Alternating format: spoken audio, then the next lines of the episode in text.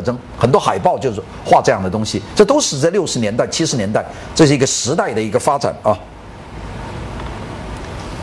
好，我们看书啊，这个书这本书就写这个这个街，就这个呃卡哈比 Street 就是这条街啊，它叫绘本书，其实跟这个墙面的东西是一种类型的风格，呃，很很嬉皮士，英国国旗。我们看这个当时的时尚店啊，叫做 Hung on You，Hung 就是吊起来。吊在你身上就和你在一起的那室内的壁画，大家看后面的壁画。当时的这个呃年轻人都都这么穿呢。伦敦那个时候变成一个时尚号召的首都了，巴黎不算，伦敦呢比较前卫嘛，因为波普运动在他那里产生，呃，披头士也在他那里产生，是吧？这个很很厉害。那伦敦在有些时候是真正领导时尚，不是所有时候啊！不要老是说巴黎，巴黎有些时候就显得比较落后。伦敦经常，英国很极端，它经常能够冒出一些与众不同的东西来啊。这个宣传海报，这个很典型的嬉皮士时候的海报，这个有有有福星，跟那个后现代主义运动差不多，也是那种福星，用漫画呀，用旧宣传画。你看隔壁这张画是第一次世界大战的这个招兵海报。这个其实跟温丘利的观点很相似吧？历史主义调侃、戏谑，把它放在一起做设计，啊，并且很怀旧啊，他把这个都都全部集集中在一起。这个披头士乐队的唱片，这个是这张照片，现在是非常具有这个收藏价值了。当中的四四个彩色的就是披头士的四个人啊，最左边这个黄颜色衣服就 John Lennon，就给给打死的这个啊，这个是。他的太太现在还在继续做行为艺术啊，是吧？他的 Yoko Ono 就是呃杨子啊，叫杨子。这个有很多唱片封套设计，也很牛了。你想，我们上一堂课看的瑞士平面设计派，那是多么的理性，多么的刻板，到现在突然间变得这么多姿多彩。就后现代主义和波普运动同时。席卷而来所造成的一个世界的一个潮流的变化，这个真是很让人心动的一个时代。我说我们这代人特别，因为我们这代人是那个时代的人。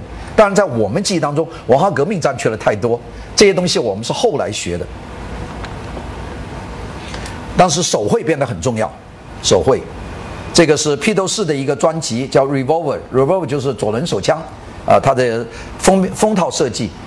大家看到这个风道用黑白钢笔画的，大家会想到这个早期的那个比尔兹莱的那个插画，就是用细线的钢笔画，那个并且画的人都挺像的。你看最右上角的就是这个 Leno 啊，就 Leno，那的长鼻子很长嘛，呃，用一条线把它表现表现出来，当中还有一些照片，这些都是精彩的平面设计。现在没有了，现在大家都画不出来了，或者大家也不兴这一套了。但是那个时候是非常精彩。这也是另外一张，大家看前面那种绚丽的魔鬼一样的鲜花，这个也是也是这个六十年代非常流行的一种做法。这是 B.G.，那这也是了不得的一个乐队啊，这 Beatles、B.G.，这都是现在就是我们就好像是视为这个经典了，是最摇滚最厉害的时候的这些作品啊。那就看家具设计啊，这个柯蓝的设计家具，这个就不是。他用现代主义的结构，但是做得非常调侃。你看右面这张椅子，你看，呃，用用金属做一个圈圈，然后里面一个藤的兜兜，这个坐在一个兜兜里面。你说这个是跟以前的那个我们像那些重要的是诺尔公司啊、米勒公司做的完全都不一样，这是另外走的一个很很另类的路线。这个 Trans Colon 设计的这个马塔尔这个椅子，里面产生很多。传统的动机，但是它又不是太传统，就很调侃那个椅背啊。所以我们要看这个后现代主义运动，你要从建筑、平面、产品的魂断面来看，否则你看不懂它。这是一一把椅子，这是 Peter Mudock 所设计的，它叫做椅子那些事儿。The thing of chairs，其实就是椅子。这个椅子是用纸来叠的。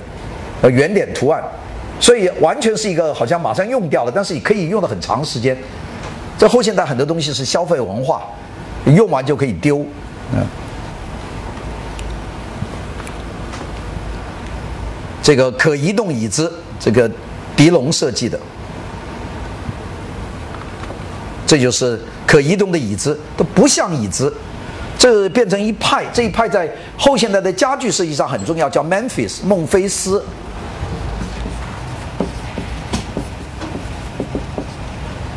这个领导人物叫 Eduardo Sozas。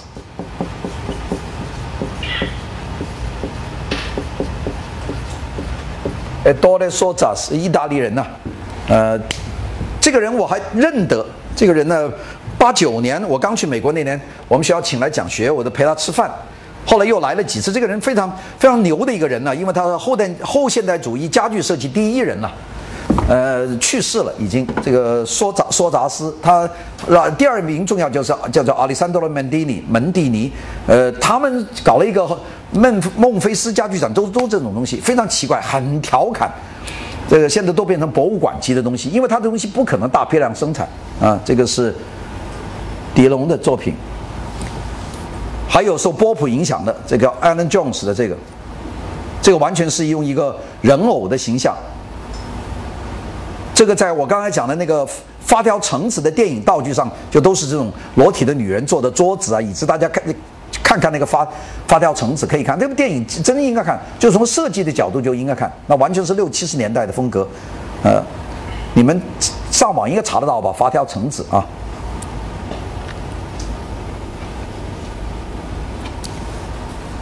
这个 Bill Gilbert 英国设计师啊，这个复古，我们讲的历史主义是一个部分，在时装上也出现了，就复古，维多利亚时期的花纹，工艺美术运动时候的纹样，全部开始应用，这个也也占领了很长的一个时间，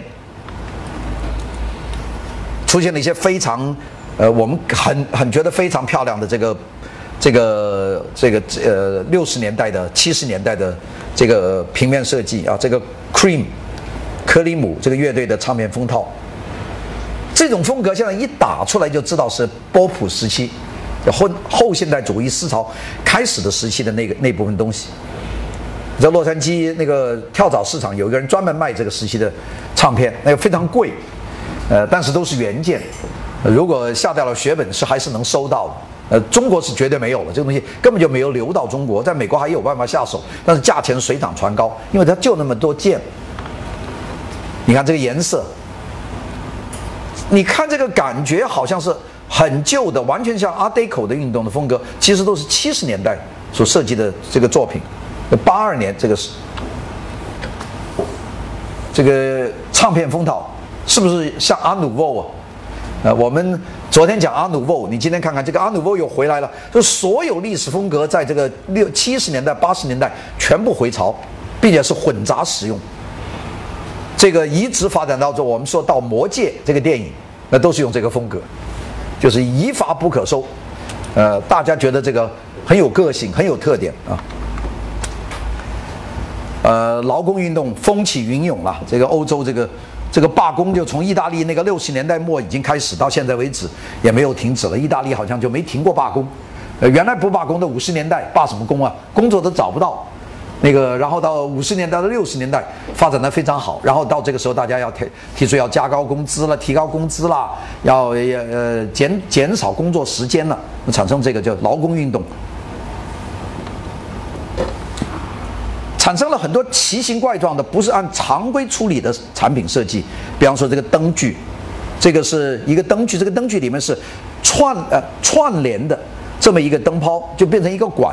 至于这个管子怎么去放，就随你自己。所以一堆管子堆在地上就是一个灯，拉成一个长条就是一串灯，你可以自己设计。这符合当时的年轻人的那种希望自己能够设计自己周围的环境，这个是一个很重要的一个浪潮。然后孟菲斯的很重要的这个亚历山大门蒂尼干脆开现代主义的玩笑，就是现代主义。你看这这张这张椅子，大家知道是那个马马歇布洛尔的瓦西里椅子，他做上一个非常鲜艳的颜色来开这个玩玩笑。这个是门蒂尼，门蒂尼把所有的最经典的包豪斯家具都来重做一遍，呃，开了很大的一个玩笑，其实就是调侃啊。呃，这个就是这个人现在还在这个亚历山大。门蒂尼，门蒂尼去年北京什么设计周，好像把他还请过来了，但是因为请的人太多了，现在中国是什么名人都请，请进来以后，大家也不知道他是谁。呃，查查这个百度，也就是他是孟菲斯的一个成员，但对他根本没有好好的用。所以中国现在浪费了很多人，就花了很多钱请了这些重要的人物来，来了以后讲了一堂课。呃，我我参加他们的讲座最好玩的，每个人讲二十分钟，短的每个人讲十五分钟。那去年在北京的国家博物馆，我们请了十个外国专家，要让我主持，每个人讲十五分钟，我都我们都还没有开口就已经结束了，就开始太短了。你说那个请那么多人干嘛是吧？并且很多很重要的人物，我连介绍他们的时间都没有。那个基本上每人十五分钟看着掐的表，然后前面主席要讲话，后面还有什么筹委会主席讲话就完了，没时间。他们讲半个钟头，然后大师们讲十五分钟，搞得我挺挺狼狈的。那个时候，那个我幸亏还英文很好，呃，做当主持，但是也没有讲尽。你个英文讲，他讲十五分钟，还要加上翻译，他讲七分钟。七分钟就还没有 warm up，就是也没有暖身，你就要结束了。呃，刚刚一开始讲就跟他说停，呃，挺可惜。这些年我见得多了，在上海、在北京、在广州，经常一排见的有一半都是设计史上有的人物。呃，中国现在有钱呐，谁都能请，但请来没有用，他坐在那儿，呃，就台上亮个相。这个，所以我现在也也慢慢就拒绝了。像北京设计周，我本来这个礼拜要去，呃，把它推掉了。因为每每年去就我在那里就站一站，然后说这个刘关中、王寿之，呃呃，中国现现代教育的奠基人，我们要走红地毯嘛，他蓝地毯，然后我们两个走四百米，呃，然后这个摄影机跟着我们转，就走完了，完了第二年又走，走完不知道干嘛，我们两个就是这基本上就这么一个过程。刘老师还在北京，他经常走，我就经常就说忙了不能去了，嗯，这个这个叫弄成杀法。弄成是一个小丑，大家知道。你看这个沙发上面有一个头上就是小丑上戴的帽子，大家看见这个整个的这个呃后现代的文化就是这种呃调侃、呃戏谑、有趣、娱乐性的文化啊，色彩鲜艳。你要看惯包豪斯的家具，看惯美国的诺尔、米勒的家具，你再看这个，你真是就觉得眼睛都发晕。所以当时是有些严肃设计师是非常愤怒的，就是后现代这什么玩意儿？呃，大家很愤怒。但是呢，这个后现代主义还是很顽强的继续发展，并且呢，在年轻人当中它根植很深，大家都很喜欢这种游戏的东西。现在大家都基本上这个脑子里对于设计慢慢就少了这个文脉要求，呃，可以断片啊。就我们关心的是呃内容啊。我们说设计关系两个东西嘛，一个是内容，content。其实我们老一辈设计的人是喜欢 context，这两个字区别大，差一个字母啊。context 是文脉，content 是内容。现后现代主义更多关心的 content 不是 context，呃，text 的词尾是个 text，是个文本。这这些作品里面没有文本，它不需要文本。呃，各种各样的戏谑的东西了，七巧板椅子啊，这个也是呃，也是一个拼合。这个七巧板在中国也有很长的历史了，是吧？这个西方也有啊，就是把它整个合起来是一个方形。呃，有很多设计我就不需要解释了，就都属于这个孟菲斯时期、后现代时期的这些作品，从建筑到这个家具到平面，你们可以看很多。这个叫 Colombo。呃，这个意大利几个重要，一个 Colombo，一个 Colombini，这两个人都很厉害。这个 Colombo 设计了这个筒子椅子，也是后现代的一个作品。他不是孟菲斯的，他是给商业事务所做的。但是他做这个椅子，那蛮很多人很喜欢，因为它不像椅子。这个时候大家反对权威，就把传统的类型都反对了，就不要像椅子，啊，不要像床，不要像什么，而不是说要像什么，努力的打破这个。意大利在这方面非常厉害，意大利这个人才辈出啊。这个破布维纳斯，这个也是调侃，调侃艺术，这是一个装置啊。他们叫做贫穷贫穷的艺术，穷人的艺术就是破布，是一个装置。这也是那种六十年代以后产生的这种泛泛这个反反现代主义文化。当然，在这个过程里面，很多传统的东西给放弃了，也走上新的商业发展的道路。比方说，这个 Lexicon，这个 Olivetti 公司的新型打字机，这是七十年代的，它出现了很特殊的现象。它这个这个这个转角原来从来没有这么用的，它变成一个圆的。这个打字机原来不应该是这样，打字机是一个坡面，然后这是直的。这个就是在调侃的情况下，它产生了对于呃原来商业符号的一些修正，并且比方说很红的两边的按钮，这些都是一些新的类型啊。呃，到现在看还是觉得这个打字机非常漂亮，我都很留念打字机的时代，因为打出来很坚实，一一个一个字打出来就是那张原稿啊，也没有没有什么复印件。这个意大利这个很多了 p i l e t t i 设计的这把啊普利亚椅子，这把椅子的最大特点就是它叠起来是完全是一个直线，没有弯曲的，所以它叠叠起来放可以放很多把。它这个收起来以后，这个收进来以后，这是一条线。我们一般的叠起来椅子都有一个拐出来的，它是绝对直的。这个收起来很好看的。这个菲丽娜设计的这个魔术化的家具系列，这是一个小床头柜，就塑料那 A B A B S 塑料所做的。意大利这个在塑料设计上影响巨大了。我们知道，在这个一九七十年代、八十年代，意大利是世界上最大的塑料消费产品的生产国。那当然，第二个重要的就是日本，还第三个就是香港。香港曾经是塑料塑料产品的最大的供应供应市场之一。嗯，我们知道李嘉诚先生早年做塑料花的嘛，呃，都都是做塑料。塑料在香港是一个民办的家庭企业，家家都在做。那意大利是规模化，呃，日本也是很规模化。这个是西门子公司，这个很很早的一个，这两个意大利设计师，一个 Marco Zanussi，一个 Richard Sapo。这个我们讲意大利设计时候会特别讲到，这是第一次把那个打电话的驳轮的部分和听音的部分放在一体，原来是分开的。然后拿个话筒，然后有一个地方拨，对吧？按键，这个是把拨和听的放在同一个面上，可以叠关起来，就像一个老鼠一样。这个很早了，这个是。七零年、七一年的作品，这是得了米兰，呃，三年展的这个金罗盘大奖。打破这个概念，这个很重要，就是个这个家庭的这个我们叫 sack，sack 就是袋子，啊，就 sack 就是一个一个袋子，这个完全打破了椅子的概念，椅子可能就是一个袋子。这个在西方年轻人当中极为受到欢迎啊，因为它它不是传统的东西。还有充气的家具，这也是觉得不可想象，因为充气只是做气球，你怎么能够做做椅子呢？哎，这个也做成椅子，并且很多人喜欢，啊，并且颜色非常鲜艳。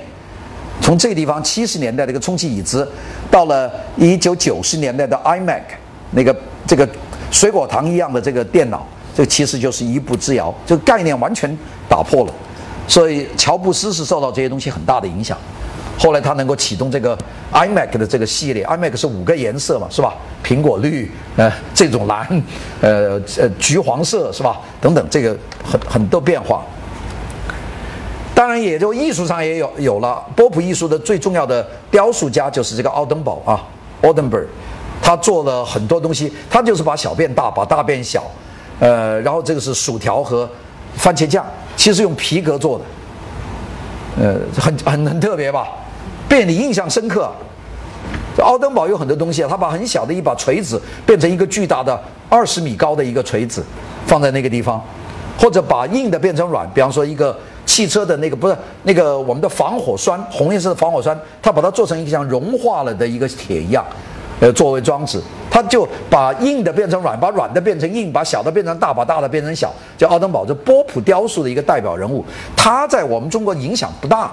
在外西方影响非常大，很有趣的一个人啊。那同样用这个概念，就产生了很多这个 Corium 系列座椅，七八年这个非常棒啊，就用皮革做的，并且染色皮革，并且很舒服，很舒服，并且到现在来来看还是非常的时尚。所以后现代主义运动产生了很多很精彩的东西，呃，产生了很多很精彩的人物啊。这个塑料叫。盖亚这个塑料沙发巴托里其实很很廉价的，就是一次性的住宿，并且不要后埋的修饰。那住宿的收口在底部，就挤压一个就出来了，非常简单，但是也也是很很很炫耀啊，并且它的颜色可以很鲜艳。那个平面设计也受到影响，他们还是在很大的情况下受到这个瑞士国际主义风的影响。这是意大利啊，不要浪费这么一个海报，那，只是用排版来表达。所以我们说，虽然后现代主义已经出现了，但是基本的核心还是现代主义。我问过这个，我我开始第一堂课问过这个人呢，Charles James，我记得。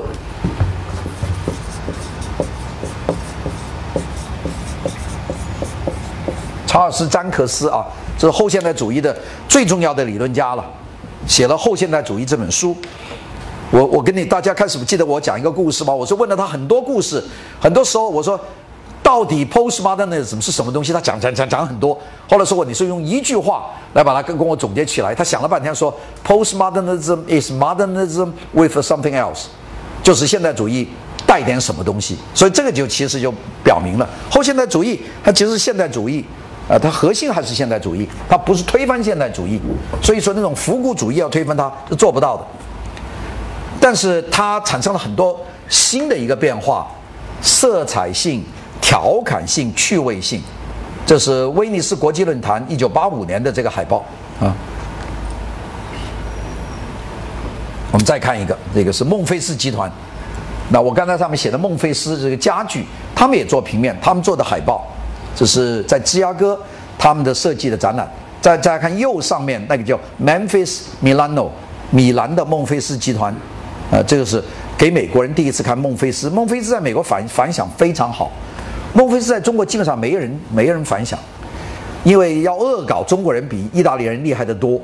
嗯，你搞不过中国人，所以呢，这个恶搞东西在中国没办法吃香。在美国，美国人不太敢恶搞，一看意大利人这么恶搞，特别喜欢。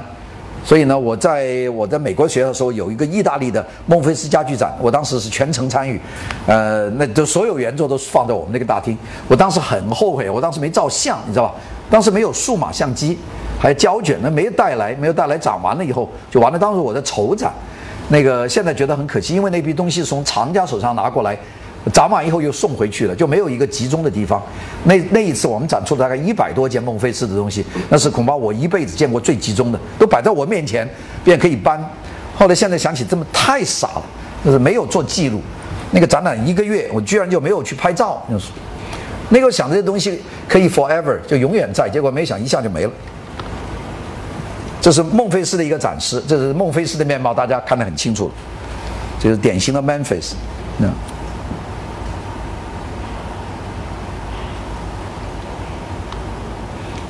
这孟菲斯的钟，孟菲斯是用最廉价的材料，就是 Formica，我们叫做装饰板呢。那我们的桌子表面就是 Formica，呃，装饰板是可以印刷各种不同颜色。他喜欢用 Formica，嗯，来来做这个钟。有些东西你看，这个家里的灯，这是孟菲斯的。孟菲斯真是哎呀，真是离奇之想。他的展览，你就是看的你就目瞪口呆，就居然可以这样做，但是他真做了。并且很很好玩啊！我们再看他一个孟菲斯的，这个硕大斯参加的意大利的首部电脑主机叫 Elina 九九零零三呢。你看这个孟菲斯的人参加电脑设计都能够搞得这么有趣，这个硕扎斯这个奇人啊。这是硕扎斯早年的这个 Valentine，这是呃他参加孟菲斯以前的东西。这是意大利早，这我应该说这是六十年代的打字机。嗯，镜子，还有追求这种霓虹灯的效果。花瓶西瓦，西瓦就是湿婆，是印度的佛教里面的一个神啊西瓦。这个都很恶搞的东西，大家一看，孟菲斯的家具，萨拉戈扎切尔，没有什么道理，就是就是这个样子。孟菲斯展览，那真是看得你就是目迷五色，眼花缭乱，就是这样。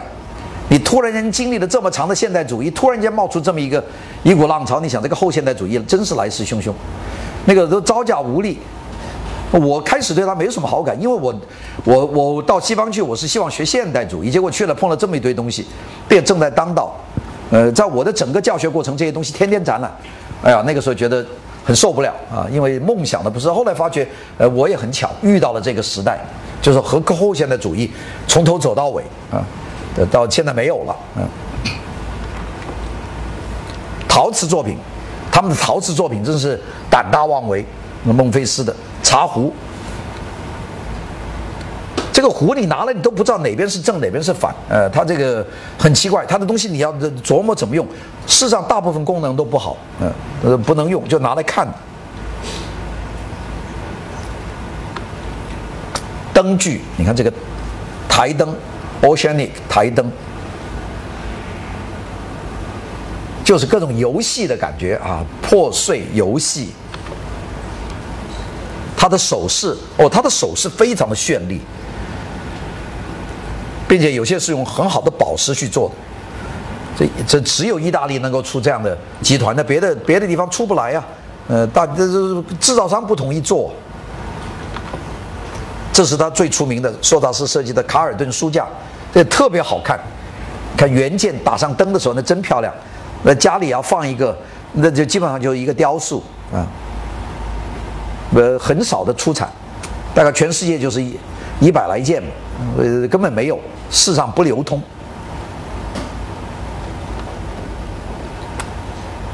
这是他设计的，叫 Westside Lounge 西线椅子啊，一九八三年。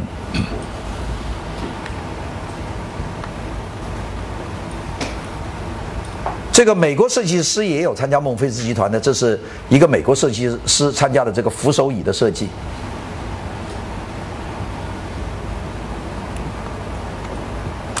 英国设计师欧文也为孟菲斯集团做事情，全世界都参加。日本也有一个，大家等一下看看这个非躺椅都是非常规的，他们所有东西都是呃开心好玩。